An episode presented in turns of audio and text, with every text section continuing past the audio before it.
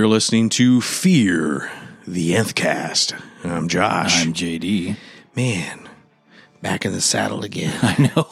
And I sound so much better than I did last week. Well, last week you said you were tired. I was tired. And you was mostly dead. Recovered from an illness, yeah. There is a cure. We think. Actually, that was the thing going around. There's a lot of people, there's a lot of speculation that there may be a cure based on this Alejandro maybe having immunity, which I, again, call bullshit on that. Yeah. I think this episode, Pillar of Salt. Yes. And we'll get to that in just a second. Okay. I think that lends more to the fact that it is bullshit because we're seeing some cracks in his leadership, in his persona, I think, if you will. I think he didn't want Nick to be cutting them drugs, and he's regretting that decision in a selfish way. You think he's using? Oh, yeah. Yeah, I thought that was pretty clear as well. He's sweating like a, what's the old saying? Like a whore in church? Is that the saying? It's hotter than a whorehouse on payday. There, that one. That one. Yeah, that one. Something I get them mixed up. I've heard that. Yeah. And so he's sweating. He's really agitated. He's in the old bottle. He's in the old whiskey bottle, the White Lightning bottle. Some corn squeezing. Yes. Just like. It's the finest corn ever grown on American soil. There you go. Yeah. I'm sure it was not unlike the White Lightning. Well, I guess it was technically White Lightning that we tried when we went to the tour at Yellow Rose Distillery. Oh yeah, it was. Oh my god! They're like, yeah, if you put your fingernail in here, the fingernail polish will come off. I'm like, well, let me drink that. The what was it? The one they pass the jar around. They say, hey, dip your finger in this, put it in the middle of your tongue. Yeah, that way you can get the full flavor. Yeah. And there was like the lady, ooh, everybody's dipping their finger. And I was like, it's okay. Yeah. Nothing can survive in this shit right here. Right. That's killed all the bacteria you've ever had in your body ever. Retroactively, yes. Right. We're going to retcon you out of the story. So. I feel like this episode in particular was almost a filler episode. Almost. I enjoyed it. I agree with you. Because borderline filler episode, though. I agree with you because it took a bunch of different stories, and they showed us how that merged together. And so I was really hoping for an Ophelia episode that was like the Daniel episode we had a few episodes ago, because I feel like Ophelia is an interesting character, and the little bits and pieces of her flashbacks that we got showing why she did what she did and how family was so strong to her, which really translated to her motivation for leaving the group now and where she's going. I felt like I could have had more of that, and I'd have been happy with it. Well, we finally get to see more of the young gentleman caller that she mentioned when she was talking with Tick. Tick. He probably has ticks. My goodness. Oh, good old Nick. Nick. Yeah. Tick. Tick is his new nickname. It is. She was talking to him while they were on the boat still, relaying that story. And that was his window of opportunity to maybe get a little... To smash. Frisky. I was going to say frisky time. Yeah. Smash is good. Right. Lay some pipe. Smash is better. Lay some pipe. Throw the bone. Yeah, exactly. Whatever it is that you want to call it. The old meat muscle. So I like that, but I'm not, I feel like, you know, I had mentioned that I was concerned for her safety going forward, which I think we should be concerned with everyone's safety going forward, because I really feel like, well, especially what happened to Strand in this episode, they're going to just things are going to come right out of left field at times, which I'm happy for. That's fine. I like that. Keep you on your toes. But I feel like they're giving us this part of her story because we're gonna have more later, and it wasn't absolutely clear as to once she went through all that reminiscing the time with her mom, which I thought was great. I thought that the time with her mom in that flashback, that the idea. Well, you know what? Let me take a step back. Okay, Pillar of Salt. Yes. We're making a direct reference, another direct to Lot's wife. Biblical reference. Yeah. Lot's wife, mm-hmm. Sodom and Gomorrah. They had one job. What? Don't look back. And she did. Right. They were fleeing from Sodom and Gomorrah. Right? Sodom. They lived in Sodom. Yeah. They're fleeing. She looked over her shoulder. Mm-hmm. And immediately. So it's a great lesson to learn, because there's some things in your past that you don't need to look back on. You know, and that happened. Great. Wonderful. Yeah. Don't dwell on it. Don't let it cripple you. Move forward. Look in front of you, because you'll miss it. For those that don't have the context was in the biblical story that angels visited Sodom and Gomorrah. God was going to destroy the cities because they were exceedingly wicked. Yeah. I don't know why he's not destroying certain cities today. Some would say he did. Yeah, that's true. And is in the process of doing so. That's neither here nor there. But Lot was there. Yes. And so they said, hey, you people are somewhat good. So get out before we destroy the city, but don't look back. Just keep going. Just run. Just run. Which I tell people all the time. If you see my fat ass running, don't stop to look in the direction I was running away from to see what might be after me. Just go. No, damn it. Just go. Just take off. Because if I'm running, shit got real and it's bad. In college one time, I had a friend that was of the larger persuasion, and he comes running out. And I was like, oh shit, what happened? And he's like, what do you mean? I'm like, you're running. And he got super offended, but I was like, dude, there's no reason for you to run unless you're dying or someone's coming after you with an axe. And I'm sorry, I was making an assumption based on the fact that it looks like you probably never run in your entire life. Right, because I was sitting there with three friends, and they all thought it was hilarious. They just laughed and laughed. I go, oh my God, he's running. He must be important. That wasn't a joke about the dude being fat, except for the dude was fat. So, yeah. I mean, he was almost 4 bills. The dude, oh my God. Yeah, if he's running, you're like, oh shit. Did you see that? What's wrong? You see that high school running back that was like 400 pounds? They like hand the ball off to him and he just walks. You can't tackle him. Did you see that 8-year-old rugby player? Uh-uh. He's like an 8-year-old rugby player, but he's Samoan. And what's the brother going to do? He's Samoan. He's like 140, and he's 8? Oh, he's twice, and him just running down the field as fast as all those other little kids, and he's nodding into him and just forearming him down. He scored like 7 touchdowns in 30 seconds, and you're like, or a try, excuse me, to use the proper nomenclature. I was like, well, this shit ain't fair. Because like my son is 8. I would not, if I saw that other kid on the team. 35 pounds? He weighs like 55 pounds. Oh, 55. Okay. If I saw that other kid, the kid on the other team, I'd be like, we're not doing this today. This isn't happening. I want to have grandchildren. Right. I'd be like, I think we're going to take up tennis, son. Wow. That is crazy. One of my favorite videos that I've ever seen. Because he's looking for, like, he's slowing down, hoping that they'll catch up so he can push him down. He wants to nail him. Yeah. He wants, well, why wouldn't you? Yeah. Why, I would too.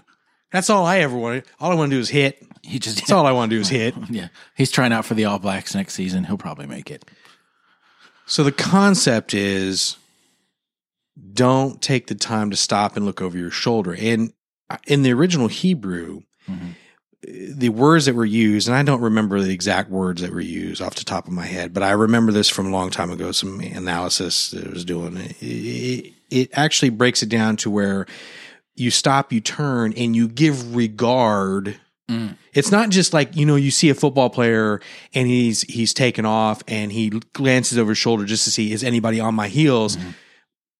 I don't know if you're supposed to then maybe run faster. Why aren't you already running as fast as you can to get to the end zone? Right. I don't know. But that's kind of how I think of it in terms of don't even expend any energy to look over your shoulder to see if maybe somebody's going to catch you, and then you'll speed up. Right. But this is even different in the sense that you actually turn to look and contemplate whatever it is that you left, knowing full well and good that what you left behind means nothing but death and destruction. Right. But you turn and you look anyway, because it's your past, it's your life, it's what you know, it's what you've been comfortable with. And so I think it's an interesting context, not just around this particular episode, but the series, the universe, the Walking Dead universe as a whole. Yeah. And if you stop and look and we won't go over every single instance, but if you look at every character in this particular episode, somebody is going through this process of looking over their shoulder, looking back. Well, and I think what's interesting is they've been going and going and going, and they haven't had the opportunity to look back.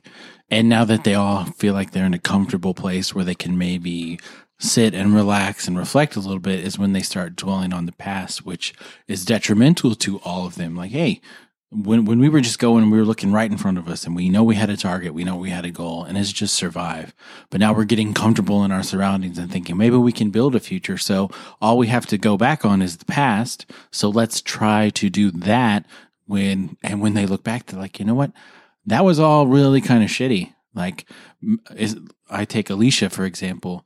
She's been doing okay, and her and Madison have had a really strong relationship and kind of bonding, and it all gets thrown away pretty much in an instant when Madison goes back to her roots. And when Alicia said a couple episodes ago, I raised myself, you really kind of start to see that again. Mm-hmm. And so I don't know why they're I get why they're looking to the past, but hopefully they'll learn, like, hey, the past is gone. It's a different world now. I can't rely on that to make my decisions going forward. Well, I think, to Madison's defense, Nick really isn't the past in this sense. However, he made a conscious choice to not come along. You're a grown-ass man. Mm-hmm. At some point, as a parent, you need to let them be themselves and let go of the cord. Right? But she doesn't know that he's close. She's assuming. She's making an assumption, but the fact still remains that he chose not to come with you. Yeah. Why are you even bothering and spending energy thinking about finding him when Alicia's point is, and she has an excellent point, I'm your child. Right. Why is I'm that not right enough? Here. Yeah. Why is that not enough? Now, I feel like she was egged on by Strand a little bit, not in a bad way, but he really kind of she's really coming around as well. And we're seeing, I think she's going to be she may end up being one of the stronger characters out of all this. And it's not like it came out of nowhere, right? But you know, through Strand's prompting, he's told Alicia, then you must make your mom notice you, see you. And so I think this is the start of her doing that, pushing back and maybe trying to reclaim this sense of, hey, you weren't there for me. Right. Why were you always there for the one that didn't want? Well, you could argue that Nick probably wanted the attention. That's why he was a drug addict for help. Yeah. So he's crying out for help way more than she ever did. Bad example, but I get that. That struggle is real. I have 4. Yeah. It is tough to balance that at times because some need more attention than others at any given moment, but you have to be careful not to make them feel like one's more important than the other. Mm-hmm. And it's a very delicate dance and balance. Madison hasn't really done that. No, because I don't think she knows how. True. And she was always trying to take care of people like her husband and then Nick. And when she saw that Alicia didn't need it, she's like, oh, she's okay. Now I can focus my attention on the people that really need it. Yeah. And I think Alicia's character transformation this season has been one of the most drastic. Because I remember when we first met her, you're like, this is a stupid teenage high school girl that's just all about love. And then she risked the whole crew by, having a boyfriend over the radio and like, oh my gosh, he's so great. I really want to go with him. Stay with us, Alicia. It'll be wonderful. But so you didn't have high hopes for her character. But as she's gone forward, especially this season, she's been stronger. She's been able to make more decisions. She's shown that she knows how to take care of herself and how to take care of others and that she can be rational and make good decisions. Mm-hmm. And I think that's been an interesting character because some of the other characters, like Nick, for sure, I'd be like, he was super interesting. I thought he was going to be a great character. And since he's got into Colonia, which I hate every time they say that word. La Colonia. It just drives me. And then we're going to go down to the Pelicano. Yeah, the Pelicano boys, and which is the scariest gang ever. And I just Pelicans are mean, dude. I don't think you even understand. Yeah, they are terrifying. Well, have you seen the Pelicans, the basketball team, their mascot? It's terrifying. Oh my god! It's the most terrifying mascot in all of sports. It's just stuff of nightmares. I'm like, who the hell approved this? This is awful. It's evil. It's evil, and I love it. But Nick's character—it's really—he's really kind of falling flat. And you think so? I think so. And like his motivation in this episode, where he's so dead set on trading this oxy for water, I'm just like, dude. Chilled out. No, okay. I understand where you're coming from, but I think it was more of if we don't make the drop, they're gonna come. Well, they're gonna come for his us. Knowledge as an addict gives him that. When we're like, yo, these people need their drugs, and if they don't want it, they're gonna be crazy, and they're gonna come get it, and we're gonna have problems on our hand. Yeah. And I think it's actually that it's him actually caring about and looking out for people other than himself, which is great. But going against everybody, he's going against Alejandro, going against Luciano. But he doesn't really know these people that well. That's the problem.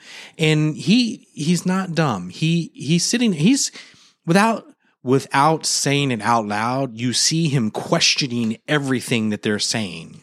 Well, after everything, he should. Yeah. After the experience at, I can't even think of her name. The grandma. Celia. Yeah, I was like, it starts with a C, but I was thinking Corinne. That didn't work.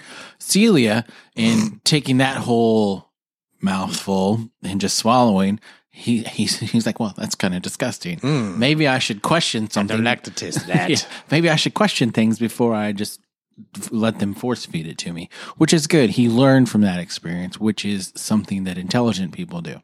And questioning, especially this blind faith that makes zero sense, and what he's seen from walkers, like, how are you immune? How did you get bit and not turn? Something doesn't smell right. So it just kind of happened and just kind of worked out that way. Yeah, we were just in a big group and nobody really saw it, but I had a bite and I didn't die. Yeah, I didn't die. You know, I think we can't forget how this episode opened, which was a family trying to escape from the colony. Yeah. Thank you. Who were they? The scouts. What were they doing? Yeah, I understand that. But we don't really know a lot about them. And you know what? That's not really that important. But what is important is the fact that they wanted to get out of there. Well, the scout said, there's a colony, there's a settlement down over here that's better. Mm-hmm. So, and Luciana said later in the episode, people out there are doing better than us. So his daughter was sick, and they're like, we got to get out of here. Yeah. We're just going to make her become part of our wall. I don't want that to happen. Let's get out of here. Mm-hmm. So that is, again, Alejandro, he's losing control. He's losing control. Mm-hmm. And clearly he didn't want control. He was bemoaning the fact that he was put in this position. He had to make all these decisions. And again, we're only a few months in to this, right? And you're already starting to crack under this weight. Yeah. I mean, that's a pretty tall order. I don't think anybody put you in charge necessarily just because you got bitten, air quotes, and didn't die. What are you... Yeah. Some sort of golden god that people bow down and worship. No, I think they just listen, and you're just using that. And I think his leadership is misplaced in the sense that he thinks that's what he's supposed to be doing, and I think he's going about it completely the wrong way. He probably should have set up at least cabinet or advisors and did that a little more democratically, as opposed to and he's really questioning Luciana's faith, right, which took her aback and should. He was cracking under the weight of withdrawals. Yeah. But do you think he believes the rhetoric that he's spouting? No. Okay. No, absolutely not. I think that's part of the reason for the cracks too. Yo, absolutely. Because if you believe, even if it's a lie, but if you believe it, then you have the most important element that you need to do anything and succeed at anything, and that's conviction. Right. So without conviction, it's a house of cards. Oh, essentially. Yeah, it's gonna fall. And you can see in Nick's face every time they talk, you just see the wheels turn in his head. I'm like, what have I gotten myself into? Like, why can't anybody leave? What's going on? What are we afraid of? Yeah, what, like, huh? What? None of this makes sense. Your reasoning doesn't make sense. What is wrong with you? And there's a certain amount of hubris there, because Nick's concern is that we don't go make the drop. We don't go make the delivery. Yeah, we get the water. But more importantly, I think it was more concern about the fact that we need to do what we agreed. Otherwise, they're going to come get us. And Alejandro's like, we're untouchable. Yeah. Did anybody follow you? Do they know where we're at? No, we're fine. They're not going to know. And we've got the wall of walkers out there. It's fine. It's fine. It's fine. Well, and... apparently, everybody in Tijuana knows that if you cover yourself in walker blood, they can't sense you. So I don't know why you think this big wall of walkers is going to protect you if everybody knows your dirty little secret. It's a false sense of security. There's a lot of hubris in the Walking Dead universe. Oh, yes, absolutely there is. Absolutely. So, okay, what else happened? Oh, I wanted to talk a little bit about the mother of the bride. And Strando? And Strand. So he answers and that was a genuine surprise for me. I don't know about you. Oh, I didn't expect that at all. I thought that was fantastic. He was surprised as well. Yes. I was like, oh, you got me. You got me. Yeah. But what I wanted to ask is, do you feel she was gunning for him, or she was just out for blood, meaning Strand or... the groom. Yeah. Do you think she was going to give it to whoever answered the door?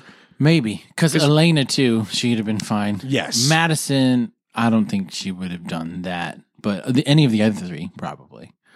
But I almost feel like the way that shot was framed and the editing, that Strand just drew the short straw in that scenario. Yeah. And we had talked about this earlier. It's interesting. I can't remember the actress's name, but I know that she's been nominated for several Emmys. I think you said that she was on Desperate Housewives. Mary Alice on Desperate Housewives. The one who killed herself, for those who didn't watch the show. That's right. And the narrator. That's right. I almost feel like someone of that caliber is not taking some bit part in a series like this. So I feel like I might be wrong, but I feel like there might be some more brewing later with that character, especially now that we know that she's not exiled, but she's on lockdown and should be. Right. And I thought that was a great rule and a great showing of Madison and her potential leadership qualities and what you need in that situation, which is if we raise a hand against each other, that's it. You're out. Absolutely. And I'm like, yes, the rule of law. I'm a big fan of the rule of law, just so everyone knows. What I find super important. That scene annoys me because she's able to think rationally and clearly so much. And then when it comes to Nick, it's like she's the dumbest person ever. Like, Strand gets stabbed, and luckily there's a 2-year med student. Because why wouldn't there be one staying in that hotel? Exactly. And he's like, hey, I need this medicine that I've never used before, but I read about one time in a book. Just piss on it. Yeah. Just piss on it. Right. It's like a jellyfish, right? Just rub some dirt on it mixed with urine. And you make up a fine poultice. So, and then another convenient thing, Elena's son happens to be working in the supermarket with all the druggos. What did she call him? I forget what they called him. I don't remember. Of course, I'm not going to say something because I would probably come out inappropriately. We'll just call them the Pelicanos. Yeah, the Pelicano supermarket. It sounds dirty. Right. This is a meet-out behind the supermarket. And, of course, she's like, oh, I know where he is. We can go there because my son is conveniently located there. So they go, and she overhears a little bit of a conversation in Spanish and says, hey, translate for me. And, hey, they're talking about some American with ratty hair. Well, shit, that's got to be Nick. That's, excuse me, that's all y'all mofos. Right. Right. If you haven't taken a shower in a month, your hair is ratty. Yeah. Mm-hmm. And if you've been smashing your newfound girlfriend that you don't really sure if you get along with, your hair's going to be even rattier. Well, no, actually, his hair actually looks better than it has in months. And I think it's got a glow. It's got a nice sheen to it. Mm-hmm. The exuding natural oils and whatever. He just wishes he had some pancakes for breakfast. But it's just, she shows up and she overhears this, and All logic is lost. Hey, I forget where I am. I am in a gang-controlled supermarket where these people are holding people hostage and threatening them at gunpoint and asking them questions. This seems like a great conversation for me to put myself in. Yes, let me just barge in here into this interrogation. What's his name? With the gun. Is his name Nick? Is his name Nick? Tell me his name. Where is he? Where is he? Shut up. I have a minimal amount of information. Right. But it has to, if we're 99% sure, right, then we have to act as though it is a complete certainty. Yes. Oh, wait. Thank you, Bruce Wayne. Yeah. It's going to happen. Oh, my God. If there's a 1% chance that it's going to happen, we have to treat it as though it's going to happen 100% of the time. Yeah. That's not how statistics work. No. That's not how it works at all. No. So what does that thing Batman says about Superman and Batman v Superman? If there's a 1% chance, yeah, it's our enemy. That's what I was making reference to. Yeah. Gotcha. So yeah, no, ridiculous. It's like all logic just went completely out the door, because it was like a mother hen, and it's like there's a possibility. Oh, my baby. Where's my baby? Mm-hmm. He's not a baby. He's a grown ass man that made a conscious decision to leave you behind. He doesn't need you anymore. He didn't want you anymore. He wanted to be on his own. If he wanted to be with you, then he'd be with you. And it's not like he had it over text message or email. He looked you in the face and said, "We're the problem," and he left. Yeah. He had every opportunity. You asked him, and he declined. Yeah. I appreciate the kind offer. However, I decline. But we do that sometimes. We do that sometimes when it comes to certain people or certain scenarios. We lose our damn minds. Oh, I know. And we shouldn't. And it's all logic goes out the window, and it shouldn't. Everybody has a kryptonite. Yeah. It's true. Absolutely. And what's terrible is when those people take advantage of it. Mine is pistachio ice cream. Shit is delicious. Really? Well, specifically pistachio gelato. Oh, see, gelato is always better when it's that kind of flavor. Oh, yeah, absolutely. I'm with you. No, it's delicious. I've had it. It is good. Oh, yeah. It just, I don't know. I don't know what mine is. Probably Kelly Clarkson music. Oh, I'm totally kidding. Oh, okay. Totally kidding. I like how there was the pause. Music. Like, no, that's a joke. Do I feel like I have some leverage now? Do I make you proud? No. But now, Kelly Clarkson now? Or because she's like a yo-yo. Or she's like Oprah. Oh, it's nothing to do with her weight. Everybody has that music, you know, and people... No, I wasn't suggesting. Yeah. Her voice has matured. Oh, yeah. Well, since American Idol. That's what I was saying. Well, then why did you compare her to Oprah? What are we talking about? You've never heard Oprah sing? No, have you? Oh, multiple occasions. I have seen Oprah, you know, wear 8 different sizes of clothes in a month, but... Oh, no, that's not what I make a reference to at all. Kelly Clarkson is very giving, so is Oprah. Gotcha. You get a CD. You get a CD. You get a car. Does anybody even buy CDs anymore? Can you even buy... It's a dying thing. Well, it should. It is very much a dying thing. But... I think that's one thing that disqualifies Madison from leadership. And I think it needs to. Because she's emotional. And I think because she's a woman? No, because she so readily sacrifices the safety and risks the lives of everybody that she's in charge of for one person. Yeah, that's not okay. It's not okay. And because what she did. One person that didn't even want to be there. That she did at the end of the episode. Turning on that sign. Oh, that was the dumbest thing ever. What the serious fuck was she thinking? There's no way that that's okay. Let's just turn the bat symbol on. Right. And Alicia goes up and he's like, "Mom, what are you doing? Everybody within like 20 miles is going to see this. The good people and the bad." And maybe Nick sees it, but that doesn't mean he knows it's you. But one very important person saw it. Yes, this is true. That was Travis rocking the gnarly beard. Yeah. But he doesn't know it's Madison either. He just knows, hey, he knows somebody. Yeah. So that's how they're gonna hook back up, minus Chris, of course. Thank God. But if we've learned anything in The Walking Dead, sometimes the friendly symbol is not all it's cracked up to be. Terminus. Do I need to say it? Terminus. Yeah. Like you're either the cattle or you are, what was it?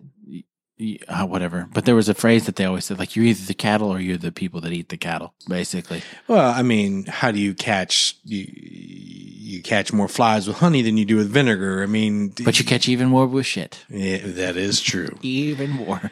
Yeah, so that's, you're just asking for trouble. I don't think it would attract any walkers. No. Because it doesn't make any sound. But right. But it'll attract every living soul, good or bad. And she just, within the last hour, met some people who are bad. Yeah, that's true. Like, absolutely. What? And it makes it infinitely more attractive. And worse, because you've now demonstrated that you have power. And ice. And ice. The people, they know that they have ice. Yeah. Can you get more? Absolutely I can. But don't ever come back here. If you come back here, we won't be here. That is so dumb. So dumb. I was so mad. And Alicia went and called her on it. It was like, this is not a good enough reason. She should have slapped her in the face. Oh, that'd have been so great. I am waiting for that. Slap your mom. Because Alicia, earlier in the episode, when they're learning how to surf and things like that, I'm like, oh God, are we back to this character now? Because, But I think that was an example of, they did a lot in this episode to really stay with that theme of looking over your shoulder. And I think what they did for us is say, hey, she's not looking over her. She's the one. I think out of all of them, Alicia is the main one that maybe she glances back to remember the past, but is perfectly fine and willing and capable to move forward. Right. And so leveraging the past experience and the trauma that she has from her past to make it a positive thing, to stand her ground, stand up for herself, become a more mature person, a more productive person in this new society. Whereas the other ones are just kind of, it's more of a regression type thing. Absolutely. Where you look back and it's like, oh, so much better back there. Right. When actually it's not, right. It was shit. But sometimes we are attracted to our old shit because it's the shit we know. Right. And the unknown is scary. Well, that's true, but they all need to realize, like the bride's mom, yo, she was dead. Strand put her out of her misery. You were looking back and hoping that you could have saved something when there's absolutely no way it was possible. And Strand, even talking to Strand, I think is another one who understands it, because talking to Madison in the last episode, he's like, yo, I'll help you clean this place up, but it's not home. No, I've had all that in the past and I miss it and I'll never be the same. So there's no point in me looking back. Yeah. I'm going to look forward, realizing that it's different, but there's no point in me dwelling on the past because it'll just cripple you. And settling. Yeah. Don't settle. Yeah. Absolutely. Because you can't. And this idea that you can make things the way they were. I mean, maybe us looking from the outside in are like, really? And it's a hope thing that they want to have. Like, oh, well, we can make things better. The dead will wash away and the living will be the chosen few that will survive. But I don't see how anybody could rationally believe that. Okay. Right. Whatever. How about we just survive? How about we do that? Right. You have one job now. Survive, whatever means, whatever costs. 3 episodes left in this season, which the second half of the season I've enjoyed immensely. Yeah. I think that the actions of the second half of the season, this episode in particular, are going to require a reckoning. And they've set up the new big bad. Yeah. There's a new bad guy. And I think that I kind of backed off losing Ophelia. I'm glad she wasn't dead. I was afraid they were going to kill her off screen like they did. No, which would have done her a disservice. Yeah, I agree. I'd be surprised if... I think there's potential for us to not see her again this season, which I'm fine with. I think she just kind of goes, and maybe we don't see her for a while. It's possible. Because she may be going back to New Mexico, going to the States, because it showed her driving that way.